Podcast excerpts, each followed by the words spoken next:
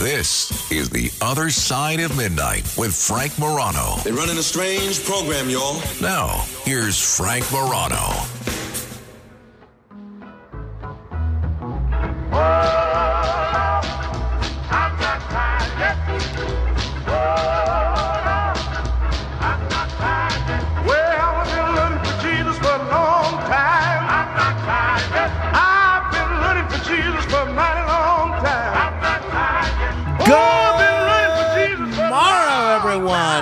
This is The Other Side of Midnight. I'm superstar Frank Morano. We lost a real superstar a few days ago. No more will the world hear the cinematic, larger than life voice of. Watch him now, watch him. Right, remember, he's got two hands, right?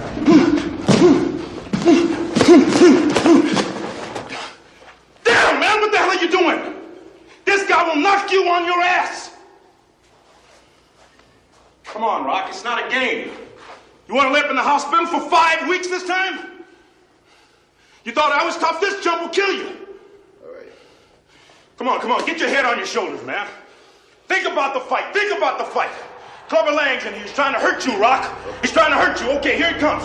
Jab. He's jabbing. He's jabbing. He's trying to hurt you. You gotta fight him. You gotta move.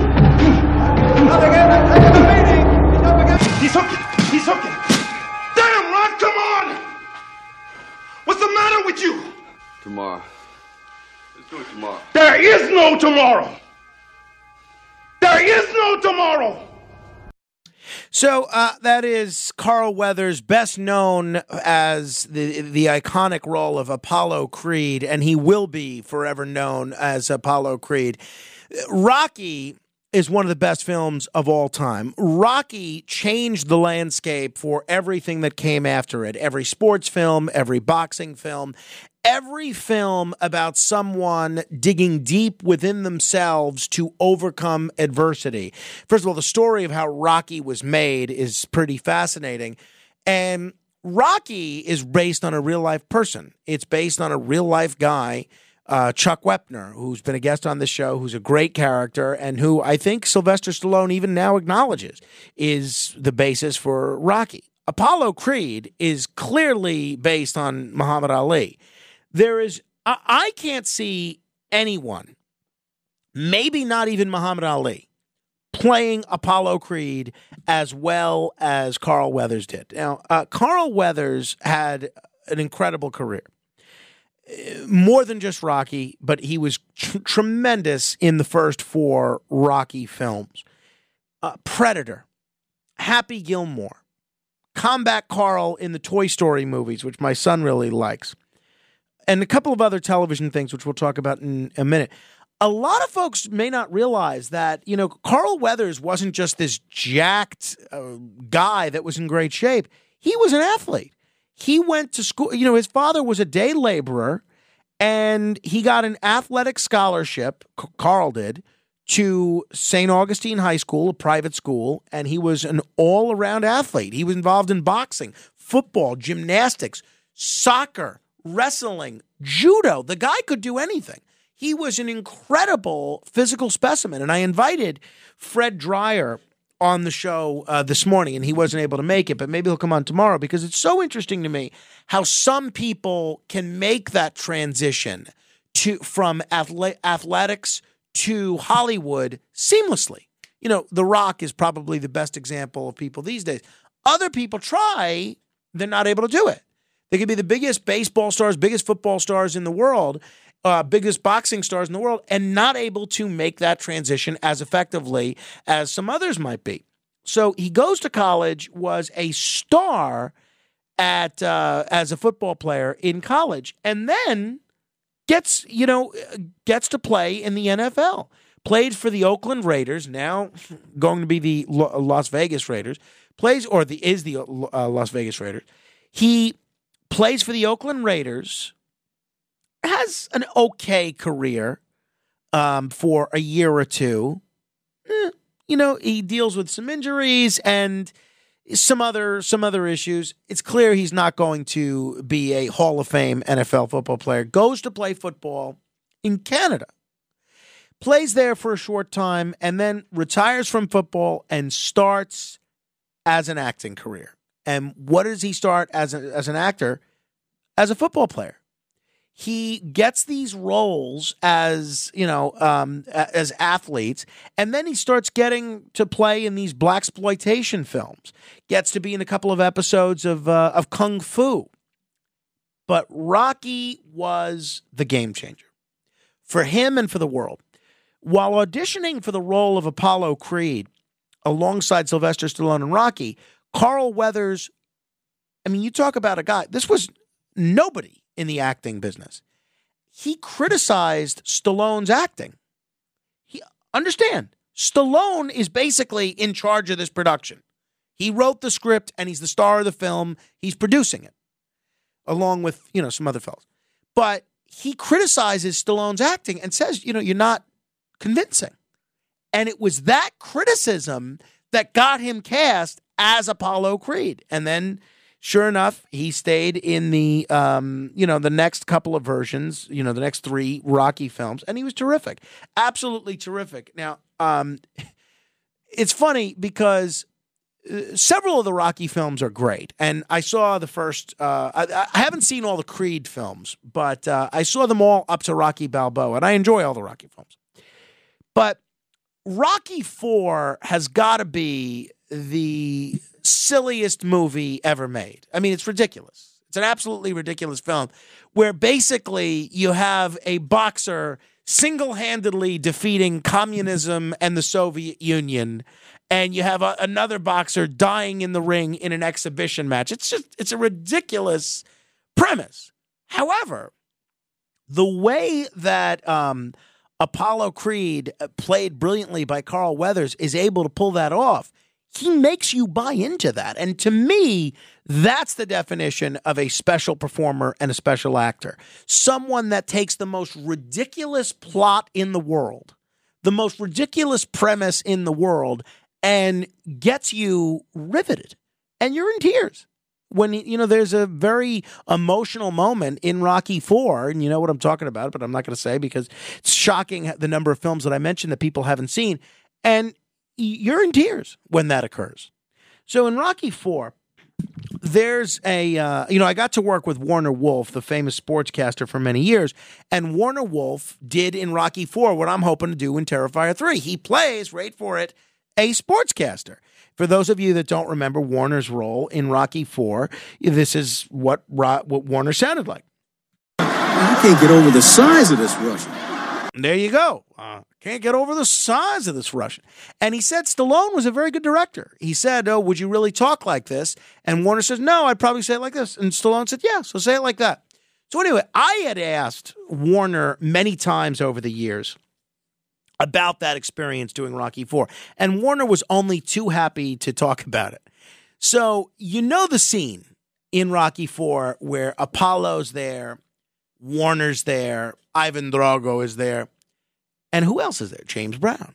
Mr. Please, Please, Please, uh, you know, the hardest working man in show business, Al Sharpton's mentor. Um, but by the way, I saw Al Sharpton briefly in, in person on Friday. Somebody's got to give that guy a sandwich. He looks unhealthy, completely unhealthy. And again, I'm 40 pounds overweight. I'm in no position to judge anybody's physique.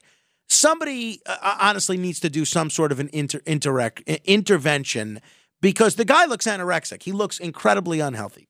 Put that aside. So James Brown is performing and he does Living in America. Great song. And Warner tells this story to me on the air. This is 20 years ago. Tells this story to me on the air about how James Brown kept forgetting the words to the song, his own song. Now, I could believe it because based on what you've heard about James Brown, you know he was very into drugs from time to time, and you know he was very into partying from time to time. But I also couldn't believe it because, he, and according to Warner Wolf, that delay because James Brown for, kept forgetting the words caused what was supposed to be a very quick production, maybe three hours. It made it take three days, something along those lines. And I found it absurd on the one level because the only words that anybody knows in that song are living in America. So I feel like even if James Brown was having an off day and couldn't remember the words to his own song, he could have just kept saying living in America over and over again and nobody would have known the difference. They could have just filmed the scene as is. So 10 years later, it's around 2014, 2015. Joe Piscopo, whose radio show I was producing at the time, is in uh, Florida, Celebration, Florida, and he's doing something, I think, for charity with Carl Weathers. And Carl Weathers turns out to be one of the nicest guys in the world, according to Piscopo. And he basically sits in on our show for an hour. And Joe is very generous as an interviewer and as a host. And Joe basically allows me to participate in the full interview, the whole interview. I tried to find the full interview to post it over the weekend. I couldn't find it. But the one question that I was going to be sure to ask Carl Weathers is was that true? Was what Warner Wolf said true? So I asked him about it. And this is what uh, this is my question and this is what Carl Weathers said. You know, well, a fellow I used to work with, Carl Warner Wolf, said when you guys did Rocky Four that it was supposed to take three hours to film that scene, the famous exhibition match scene, but it ended up taking two and a half days because James Brown kept forgetting the words to "Living in America." Is that true? And how did uh, you know, or is that something that Warner just made up over the years? Uh, maybe, maybe he he was sitting at a different angle and had a different perspective. I wouldn't say it wasn't true there's no way we could have shot that in three hours. Yeah, yeah. There's no way we couldn't have shot. We were lucky to get it in three days. No, James Brown remembered everything. By the way, there was a track playing, so yeah. how could he? You know, and there's so many. I mean, to, to, that point, and uh, uh, to that point. Uh, there are so many different angles to mm. that. They she shot that. You know, Joe. You oh know. That, I mean, first of all, look at the dancers in the theater. Yeah. The oh. Thing. Just oh. shooting that, you couldn't have shot it in three hours. But man, you got right with it, man. When you we had up, we had such a great time. Was it fun? Look, for me, that's one of the greatest moments on film. Ah, when Apollo comes up and is dancing great. with yeah, James yeah, Brown. Yeah, who, yeah. who in his right mind in this business, in the entertainment industry, can say they were on stage dancing with James Brown James in a major Brown. motion so picture. True. Oh, come on. It is. So I played that for Warner, and Warner basically took back uh, what he said and said maybe he maybe he misremembered. But it was more than just Rocky. Uh, you know that um, that uh, uh, Carl Weathers had done. He had an incredible sense of humor. He did the Billy the um, Adam Sandler film Happy Gilmore. Got something really special for you. Oh, wow, thanks, Dad. See that? That is the same putter I used when I played, slightly modified, of course. And he just was a real character. Probably other than Rocky, the film that he's best known for is Predator. Who else is in Predator besides, you know, besides Carl Weathers? Well, obviously, you know, Arnold Schwarzenegger is in that film. And who else is in, you know, who else is in that film? Jesse Ventura. What became of both Arnold Schwarzenegger and Jesse Ventura? After that film, they both ran for governor and won. In the case of Schwarzenegger, became governor of California. In the case of Ventura, he became a governor of Minnesota. What you may not know is that Sonny Landham was in that film as well. He also ran for governor. He lost. He ran for governor in Kentucky. So you had a situation where you had three actors in the same film all run for governor of different states, and two of them actually get elected. So just to show you what a great sense of humor Carl Weathers had, he does this skit on, I think it was Saturday Night Live, but it might have been for Funny or Die. And look, I don't get the sense that Carl Weathers had any, you know, political aspirations, but he does this skit where he announces that he is going to run for governor. Jesse Ventura, Arnold Schwarzenegger, Mavericks, Americans, governors, and stars of the movie Predator. Just like me, Carl Weathers. Hi, I'm Carl Weathers.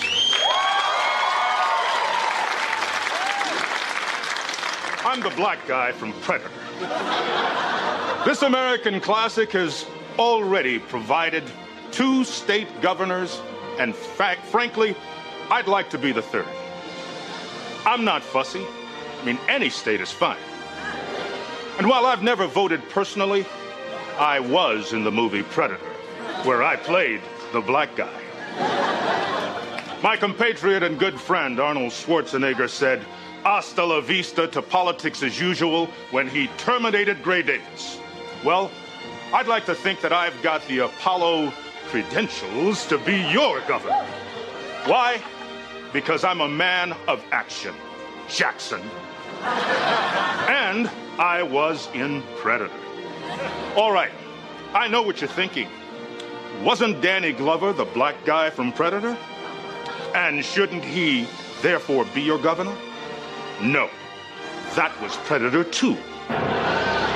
Doesn't America deserve better than the star of Predator 2? The America I know and love won't settle for less. But more importantly, do you remember that I was in Predator? Well, I was in Predator. Carl Weathers for governor. He was the black guy in Predator. So I, I, thought that was really funny, and it showed that Carl Weathers really had a great sense of humor about himself. But to me, the thing that made Carl Weathers so great as a performer and as a guy that had a sense of humor was without a doubt his role on Arrested Development. Have you ever seen Arrested Development? If you have not, listen to what I'm about to say. Watch season one, treasure it. Watch season two, enjoy it. Watch season three, tolerate it. Watch nothing else that ever came after season three that has the words Arrested Development on it. This was one of those shows I loved so much, and the critics loved it too. The audiences didn't, but the critics loved it. And I loved it so much, I would pray to have it come back because it came, it was so wonderful. The show then comes back, and it was terrible, honestly. And then it still had this devoted fan base, and then they kept it going, but it was still terrible. If possible, it was even worse. I love the show so much, I would root for it to end. I would root for it to be put out of its misery. But the first two seasons, brilliant. Some of the best television you've ever seen. So Carl Weathers plays a fictionalized version of himself. And basically, if you've not seen it, the defining characteristic of Carl Weathers on this show, and he plays Carl Weathers, he's an acting teacher, is that he's cheap. He's not just cheap, he's super cheap. For instance, somebody will throw away a bone uh, of that on a spare rib they're eating, and I'll say, "No, no, no, no! What are you doing? You can't throw away this bone. Throw this in there with a little hot water, a couple other ingredients, and pretty soon you got a stew going." And he was he took being cheap to the next level, and it was hilarious. So where did the idea of Carl Weathers being cheap come from? It came from Carl Weathers himself this uh, and he plays it absolutely brilliantly absolutely brilliantly as he did in this uh, scene at burger king on arrested development i'm directing an episode of the series scandal makers it's about the bluth family and your father-in-law's escape from justice i play the lead Oh. Bounty hunter, name of ice. Oh no, you want me to play myself, don't you? I swore I'd not go reality. I no, no, do... no, no, no. I, I already got a great guy named David Teller to play you. I wasn't actually here to ask you to be in it. I'm looking for somebody in your family to sign a release. I could not betray my family like that. Come on, man. I got every part cast except for George Senior. I want that part. Then sign over the rights go get a new soda. Hey, you know that you can get a refill on any drink you want here, and it's free. it's a wonderful restaurant. he was so excited to get those free refills at Burger King. But according to the show creator, Mitch Hurwitz, when he approached Carl Weathers, his response was, I don't want to just do a bunch of Rocky jokes. Nobody wants that. Maybe I could be really cheap or something. And sure enough, they pulled it off brilliantly. So I'm sorry that he's gone. I'm sorry that I never got to meet him in person. I'm glad that I did have the occasion to interview him 10 years ago, uh, but he strikes me as just a great guy. Both Jesse Ventura and uh, Sylvester Stallone put out very stirring tributes to him on, uh, on social media, which I think says a great deal about him. And, uh, you know, I thought it was very odd for a guy that was in such great shape he, or seemed so healthy he really didn't uh, they didn't say anywhere what his cause of death was. And for a guy in that kind of shape to die at 76, I mean, not that it's any of our business, but I was just curious how does a guy that's in that kind of incredible peak physical condition, how does he die at what's not old? 76 is not old. Maybe it is. I don't know. The older, the closer I get to 76, the less it seems like it's old. But he, the, all the family said was that he died at his home peacefully in his sleep. There you have it. That's good to hear. But uh, I think um, he was an incredible performer, and he is certainly going to be missed. If you want to comment, you certainly can do so. 800 848 9222. 800 848 9222. A very smart guy, though. In addition to uh, graduating from San Francisco State, actually went and got a master's degree from San Diego State as well, uh, and seemed to really just enjoy his craft, really enjoy people, and seemed to really enjoy competitive sports as well.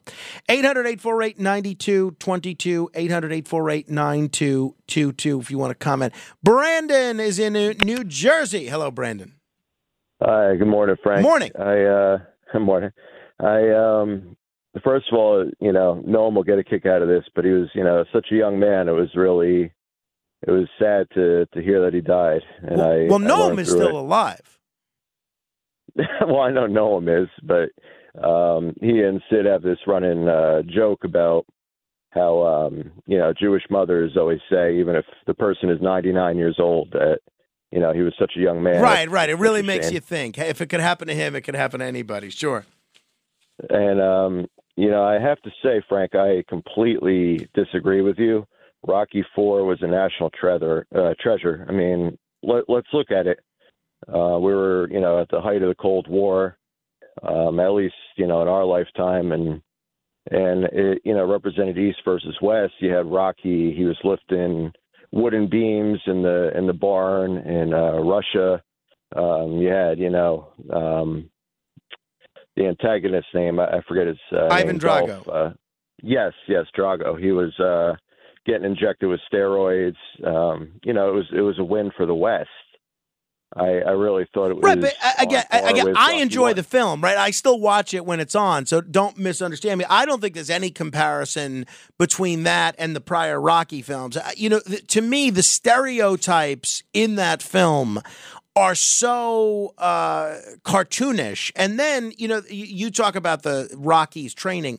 Those training montages, you know, they're in every Rocky movie. In that film, it's taken to a whole new level where you have these guys almost superhuman training sequences. When, Rocky's running up the mountain in the snow or lifting a horse carriage, I mean, it, it, it then goes to the point of defining any sort of um, of reality. It goes from being a story, the Rocky franchise, about something that could happen. A guy that goes uh, 15 rounds with a Muhammad Ali type character, even though, you know, he's a regular working class stiff uh, and he's dealing with his own demons and stuff, to a guy with superhuman strength to lift horse carriages, oh, you know, over his over his head in the snow. I mean, it was just it was just so silly. It was ridiculous. Well, he wasn't lifting it over his head. Well- he was just lifting it on its side, and he was running up the the mountain with the plowshare. And uh, isn't that what makes it so great, though? I mean, it's like these two superpowers, U.S. versus USSR, and you have Rocky. He's you know getting getting into this whole new you know workout routine in the USSR, and you have Drago, you know the uh, the the secret weapon of of Russia. I mean, isn't that what makes it so great? Uh, I mean, yes and no. I mean, it's the only one out of those five that I find to be cartoonish, right? And, and again, I, I think, look, I still watch it, I enjoy it. I, it, it's fine for what it is. I, I think it's so incredibly uh, uh, absurd that, um, and that the the the death scene after that exhibition match with the flashy lights and the intense music. uh, It just it, it seems like it's going out of its way to play with your emotions and manipulate your emotions whereas the other Rocky films were uh, they would they wouldn't manipulate your emotions. They would just depict real human events, and because you're a human, that resonates with you emotionally. They didn't have to do the kind of flashy lights and things like that. But that's why there's chocolate and vanilla, Brandon. Like Jay Z says, uh, it's subjective. It's subjective. And then I, I, just again I don't want to pick on Rocky Four because I, I the only reason I mentioned the absurdity of this was to talk about how great of an actor Carl Weathers is.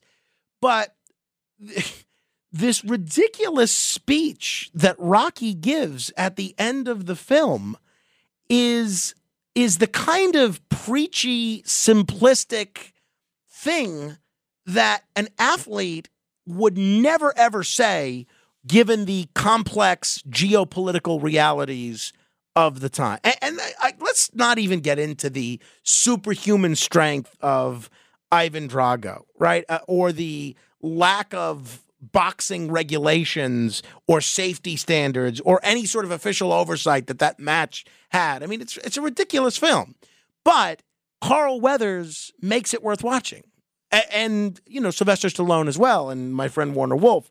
But it's still it's still ridiculous. Here was Sylvester Stallone talking a little bit about Carl Weathers. Hello, everyone. Today is an incredibly sad day for me. I mean, i am so torn up. I can't even tell you.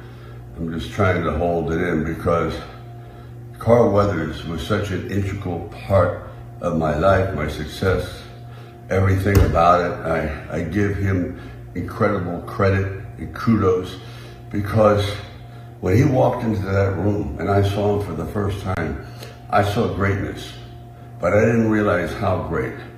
I never could have accomplished what we did with Rocky without him. He was absolutely brilliant. His voice, his size, his power, his athletic ability, but more importantly, his heart, his soul. It's, it, it's a horrible loss. And I'm standing here in front of this painting because it was probably the last moment we were ever in the ring together, and I'll never forget it.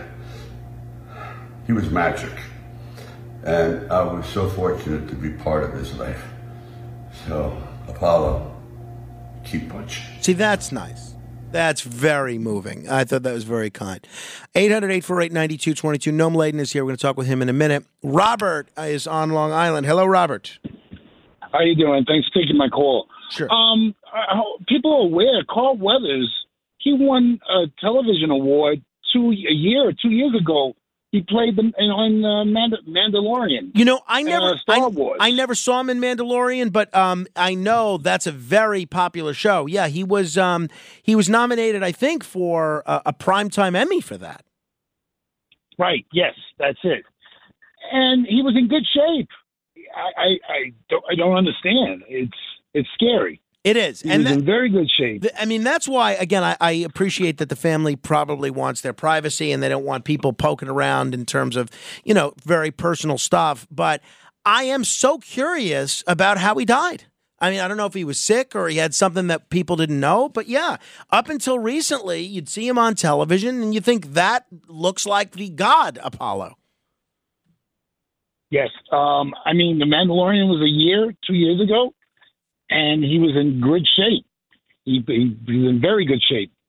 You would never realize he was in his 70s. Yeah. No, you're, you're, it's a great point, Robert. I don't know what happened, but it, it is a shame. 800 848 9222. Gene is in Manhattan. Hello, Gene. Yeah, uh, Frank, I tuned in this morning when you were giving the commendation to Sam Waterston for Law and Order. And um, yeah, and I hope you Okay. concurred with it. Now, well, uh, in 206, Central Casting asked people that wanted to do background in film and TV to come get their picture taken, and the first assignment they sent me to was Chelsea Piers to the courtroom of uh, Sam Waterston as the prosecutor. And when the elevator door opened to the set, there was a big poster of Sam Waterston uh, from the Killing Fields film that he was in. Sure, a, a great film, all about the. I- Uh, it was, and you know what? Um, I mean, it seems so long ago now, Frank, but uh, I believe the person whose place he took uh, went on to try to get a political office in Kentucky. Um, or are you talking about Fred Thompson, who was elected to the U.S. Senate, I think, from Tennessee? Okay, maybe that was it then. I think he was an actor at one point. Yes, yes, he was, and then uh, ran for president after that. Unfortunately, he passed away as well. But uh, so, Gene, did you get to interact much with uh, Sam Waterston when you were a, a, a background actor on Law and Order? Well, that was the first one that I did. I did a number of uh, backgrounds for them in all sorts of places, and uh, over in the uh, in uh, New Jersey and up in Port Chester, New York. Uh, it was the one time though that I was actually on the court in the courtroom set, and he actually made a mistake while he was doing something. I was in the courtroom. You know, we were people just sitting in the courtroom. I wasn't on a jury or anything, but we were on the big uh, set uh, that they used for the courtroom, and uh, it was a it was wonderful. The only thing I never did background for was uh, Special Victims Unit. It always seemed so bad, and Leslie Caron got an award for doing that. But she was a rape victim, and I never liked to do things like that. Sure, I can understand that. Hey, Gene, thank you for the call. I appreciate it. Noam Laden is here. We'll find out uh, if he ever got to know either Carl Weathers or Sam Waterston. This is The Other Side of Midnight. Straight ahead. The Other Side of Midnight with Frank Morano. Handling legal matters is stressful. So, let the law offices of Frank Bruno Jr. provide you with the insightful counsel you deserve. The law offices of Frank Bruno Jr. has successfully handled thousands of cases for 25 plus years. They focus on elder law and estate planning, but are equipped to navigate you through all stages of family law and divorce to real estate law and probate. The law offices of Frank Bruno. Call 718 418 5000 or visit them at frankbrunolaw.com. That's frankbrunolaw.com. Frank Bruno. He's your numero uno.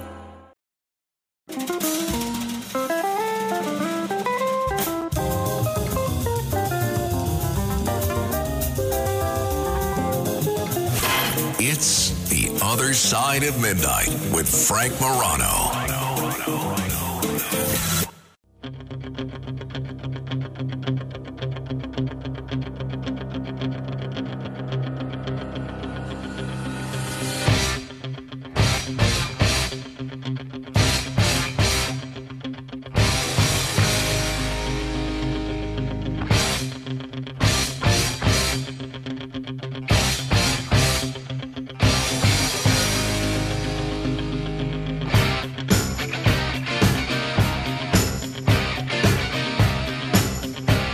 Twenty minutes until the top of the hour as we mourn the loss of legendary actor and performer Carl Weathers. Another legendary performer has sauntered in to the studio to help us start our news week. Stand by for the other side of midnight's news. From New York City, The Other Side of Midnight and its affiliated stations present national and international news with Frank Morano and news director Noam Laden. Their summary of the world news and personal comments. Get the rest of the story. Hello, no. Good morning, Frank. A Russian cosmonaut, Oleg Kononenko, must really hate his family. Oh, boy. He is just broken the record for the most days logged in space 878 days aboard the International Space Station. He will go even further. He broke the record of a fellow cosmonaut, by the way. He will go even further, likely going past a thousand days in space. Of course, they'll study the effects of that when he lands back on Earth. In the meantime, he says, yeah, he misses his family, uh, but because of the technology, of course, he's able to talk with them regularly, essentially like FaceTiming them, essentially, and communicating with them. Uh, he says he does. He has some realization after being in space for 878 days that the kids will look a little bit older when he gets back to Earth. I'm And- gonna, uh, you know, uh, I'm curious though. Mhm. Uh, uh, I, didn't, I didn't mean to interrupt, but That's all right. w- What is this doing to his health? I can't imagine it's good. Well, the this is part of why he's going to stay, is they will you know check to see what this does to his health. Because one day we want to populate places around outside in the solar system, and so they will look to see what it does. They don't know yet. I mean, there's been they've already had this one cosmonaut who was in space for 877 days, and he was okay. I mean, it took him a while until he was uh, up and walking. They really had to check him out. They had the doctors do the thorough health check, and he was fine. Uh, ultimately, he's been okay. Um, so in this case, uh, it'll go to about a thousand days. It's an interesting moment. It's the last place, really, at this point, that we're still cooper- cooperating with the Russians. I mean, it, it is fascinating to me that there was a time when the space program fell apart in Russia because mm. the economy was bad. They didn't want to spend the money. Now there's clearly a path to spend that money. And we've lost cooperation with uh, Russia in almost every other way. But here at the International Space Station, it is peace and harmony. We love each other. The Americans are up there, the Russians are up there, everybody getting along just fine. Well, so there you go. We have to just send everybody to space, and that'll be the end of all these conflicts. Yeah, uh, you know, look, all those guys once they get there, they have the same thing in common. Their whole lives they exactly. wanted to be astronauts, and now they are. No, no doubt about it. Well, uh, congratulations to him, uh, but uh, I can't imagine uh, it's got to be that's got to be very difficult. Carmine, how old is Carmine? Two. Would you bring Carmine to Mount Everest? I probably would not. No, there is outrage. A long car ride is uh, a stretch. you know, we have to do the two and a half hour drive to Eastern Long Island. That's uh, that's a stretch. There is an outrage uh, over this family that brought their two year old to base camp at Mount Everest on a whim, by the way. Uh, Carter Dallas is from Glasgow in Scotland.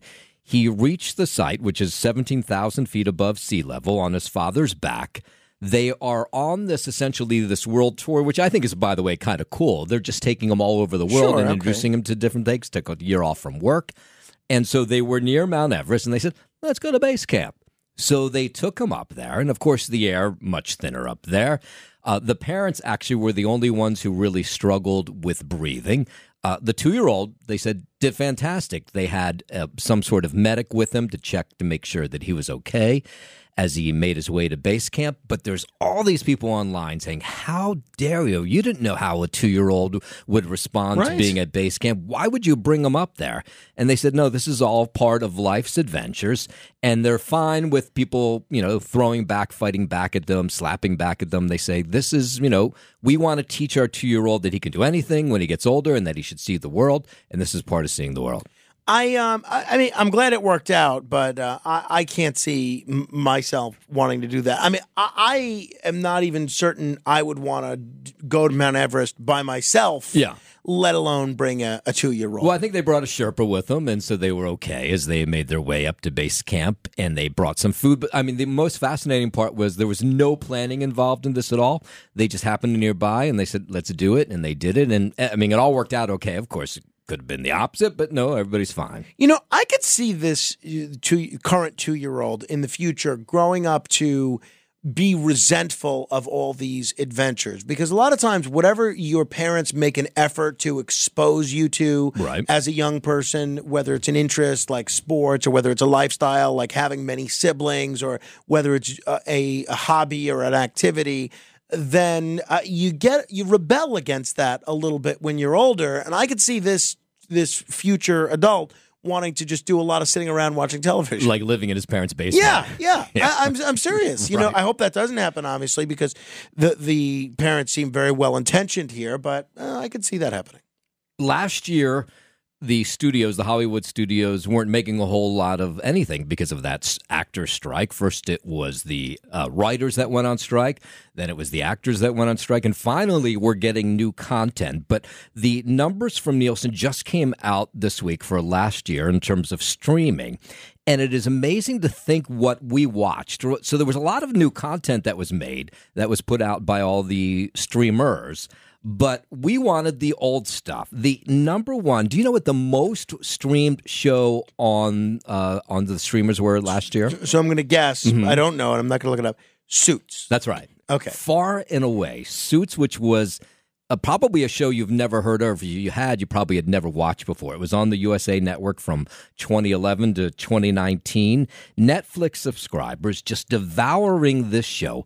57 billion minutes of viewing time watching Suits, which far and away was the most watched show on the streamers. It beat The Office, which usually does well. Stranger Things, it beat its new season. It was the most viewed thing on Netflix, easily far and away. And so much so that uh, they've brought back the Suits cast for all these reunions, and there's a good chance it looks like they'll be picked up for a couple more seasons, assuming they can get all the actors back. Meghan Markle, you'll remember, was initially a part of a couple of those. She's not coming back, though. Uh, so far, they have not convinced her to come back. Um, I don't know what else she's so busy doing. Her podcast got canceled. I don't see why she wouldn't. I am not surprised to hear that because I felt like for 10 months, wherever I would go, any room that I would walk into, people were telling me they were obsessed with suits and watching it constantly. I just, I wonder why certain things come back into vogue. And, you know, it, maybe I'm sure the Meghan Markle free publicity had something to do with it. There were a whole bunch of people that believed that it was part of some sort of uh, concerted effort, that this didn't happen organically. But I, I, do, I do wonder about that kind of thing. Netflix, by the way, will tell you it did happen organically. They initially did not push it, but then, of course, when they saw what was happening, they did push it. You know, so when you turned on Netflix, it was one of the most recommended shows. Um, it was probably most they say it was just new to most people. It was even though it was uh, a couple years old. Some of those seasons were even ten years old. It was the issue. They say it was just that viewers had not seen it before. Uh, Cocomelon. Is that is your kid into one of those He shows? is. So that had been the number one kids show for the previous two years, but this new show, Bluey, is now the king of children's TV. Forty-three billion minutes streamed in 2023 for Bluey. Have you seen Bluey? I have actually. What happened was, you know, we worked on, um, we got a hotel room on Thanksgiving, but um, I uh, still had to do the show in the morning. So um, Carmine was, uh, you know, restless, uh, sleeping in this hotel room, and we they had some children's programming on, and the only program they had on was Bluey, and that's the first time we saw it. And then they had uh, this big Bluey float, I think, if I'm remembering correctly, at the Thanksgiving Day parade, and it was okay. And so my son remembered watching it on Thanksgiving in the middle of the night and then remember that Bluey float. And then he wanted to watch it when we came home. And m- my wife actually really likes it. The two of them really get into it. And it's interesting because it's uh, Australian. And uh, there's all these kids that are into this show that have now developed these Australian accents really? Yeah, because they're watching these Australian Right. characters. But yeah, he does like uh, Bluey and Cocomelon. And in fact, you know, there's this. Um, it, it, I w- fell asleep for a nap, you know, last night, and I had the Bluey theme song in my sleep. I was literally he- dreaming That's great. about the Bluey theme song because Carmine gets really into it. It goes. And then it pauses and then he says mom and he shouts to the TV mom and then he goes da da da da da da da da da da da da and he'll he shouts very excitedly he says dad Right. you know and then you know he gets really into it so I have seen it it's not the worst show that I've seen Repetition, of course, is everything when it comes to kids programming. And, and that's why, so you can make like 10, 15, 20 episodes of this show, and kids, uh, especially your kids' age, they will watch each episode 500 times. But you know, honestly, they only made something like 30 episodes of The Honeymooners. And I feel like I could do the same thing with the Honeymooners and just watch all those Honeymooners episodes over and over again. I really do. There was a show called The Wonder Pets that one of my kids was into, and he could, within seven seconds of the show coming on, he could tell you which episode it was. That's, you know, so it's the same sort of thing, just watching it over and over and over again. So at this point, Bluey is number one in terms of children's programs. Far and away, it's not even close. 43 billion minutes watching Bluey Wow. uh, in last year. And then uh, the uh, some of the shares of the older shows, they went up as well. Friends, 14 billion minutes worth of streaming time. Uh, a lot of that probably attributed to the fact that Matthew Perry, one of the stars of the show, unfortunately died in October. So big, huge streaming numbers. By the way, this is all essentially in the end bad news for the networks in terms of real time TV. People just not watching the networks at all. It's all about these streamers. Yeah, I mean, uh, a lot of younger people today, and when I say young, I don't even mean two, but I'm talking 8, 9, 10, 11. they don't even understand the concept that something is on No. at a certain time. Right. That you that you know Friday night at 8 p.m. Right. XYZ show is on. They just assume that you can watch whatever you want whenever you want to watch it and uh, we're almost there. Yeah, and that's why I think it was 83 of the top 100 shows last year were live sporting events because Yeah. that's the only thing people will tune in for. Yeah, no, I think it was even more than that. I think it was 93 and all NFL football. It was all Can NFL you imagine? Yeah, yeah. Wow. Uh, what are you doing for the uh, Super Bowl now? Uh, I don't know. What are you doing for the Super Bowl? I don't know. We have to work the next day, Oh, so we- right. I mean, Yeah, you can't yeah. get crazy. But maybe if you if you hear of any good, convenient Super Bowl parties that have cots for naps and things like that, let me let me know. That end at like 7:30. Exactly. Exactly. Thank you. No. Sure. And now you know the rest of the story. That's uh, Noam Laden. Hey, you know what I'm watching now as I'm uh, trying to um, trying to get back into shape a little bit and work out. I am rewatching Star Trek: The Next Generation because not long ago I rewatched Star Trek: The Original Series. And it had been something like 25 years since I saw the episodes of The Next Generation. I mean, I've seen an episode here, an episode there, mainly the episodes that really uh, spoke to me but I hadn't watched the se- the series really since it was on. And I'm watching it now, and it really is quite good. I mean, you know, I, would seen it in reruns from time to time, but I'm rewatching the whole thing now, and I'm in season two now, with which is the Dr. Pulaski season. And I'm surprised they never brought Dr. Pulaski back for something. I tweeted the other day that maybe they should do a prequel or a spin off focused on Dr. Pulaski because uh, she only had one season and she had a lot of redeeming value as a character. The actress that played her, Diana Muldaur, still alive. So I think um, it would be great to see her come back on the next season of Picard, if there is another season of Picard. All right. We'll do 15 seconds of fame in a moment. If you'd like to be heard, you can do so for 15 seconds at 800 848 9222. Straight ahead. The other side of midnight.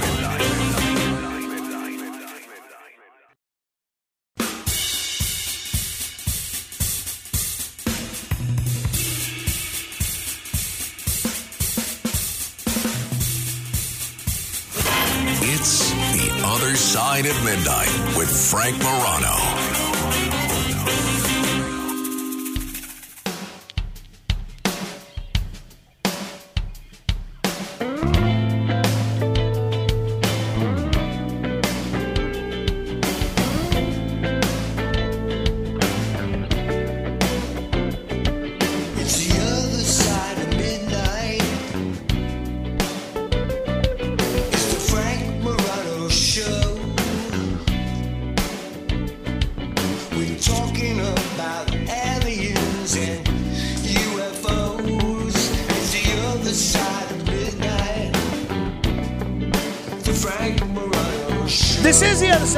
Side of midnight. I am Frank Morano. Thanks for listening.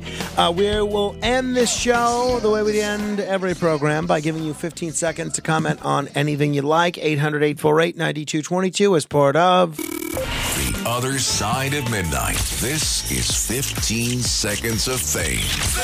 Joey. James O'Keefe of O'KeefeMediaGroup.com is fighting to save America. Please support O'KeefeMediaGroup.com, O'KeefeMediaGroup.com, O'KeefeMediaGroup.com. Andrew. Carl Weathers played Chief Hampton Forbes in In the Heat of the Night with Carroll O'Connor for the last few seasons in the mid 90s. Mike. Morning, Frank. I heard that radio snippet you did on the Great Molasses Flood of 1919 in Boston, hitting speeds of 35 miles an hour. That sure wasn't slow as molasses, more like fast as fudge. Robert. A cat is a cat, of course, of course. There's one kitty that we can all endorse. That's your best friend, Mr. Red. Steve. Shake your jaw. Lisa. I didn't realize that um, Carl Weathers actually was a football player. Mm. See, the more you learn on this show. Russell. I thought Ann Spencer Lindbergh killed her own baby son and didn't have any others. I was wrong. She had four other children, and Charles Lindbergh killed his own son and allowed someone else to be executed for. Rusty. Yeah, any good American will call them illegal aliens, not migrants like you, Mr. Smarty Pants. Brian. This is a moron. This is a moron. Michael. Yes, uh, Dominic, we like your two hour show. There's no need for you to overlap into Frank's show. Thank you. E. Frank. Yeah, uh, child abuse and domestic violence are is not a, a legal issue. It's more like a drug and a very serious, serious crime of the heart. All right. Thank you, E. Frank. Well said. We'll end it on that note.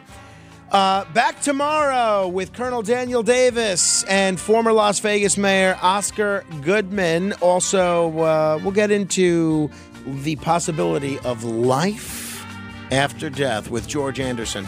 Frank Morano, good day.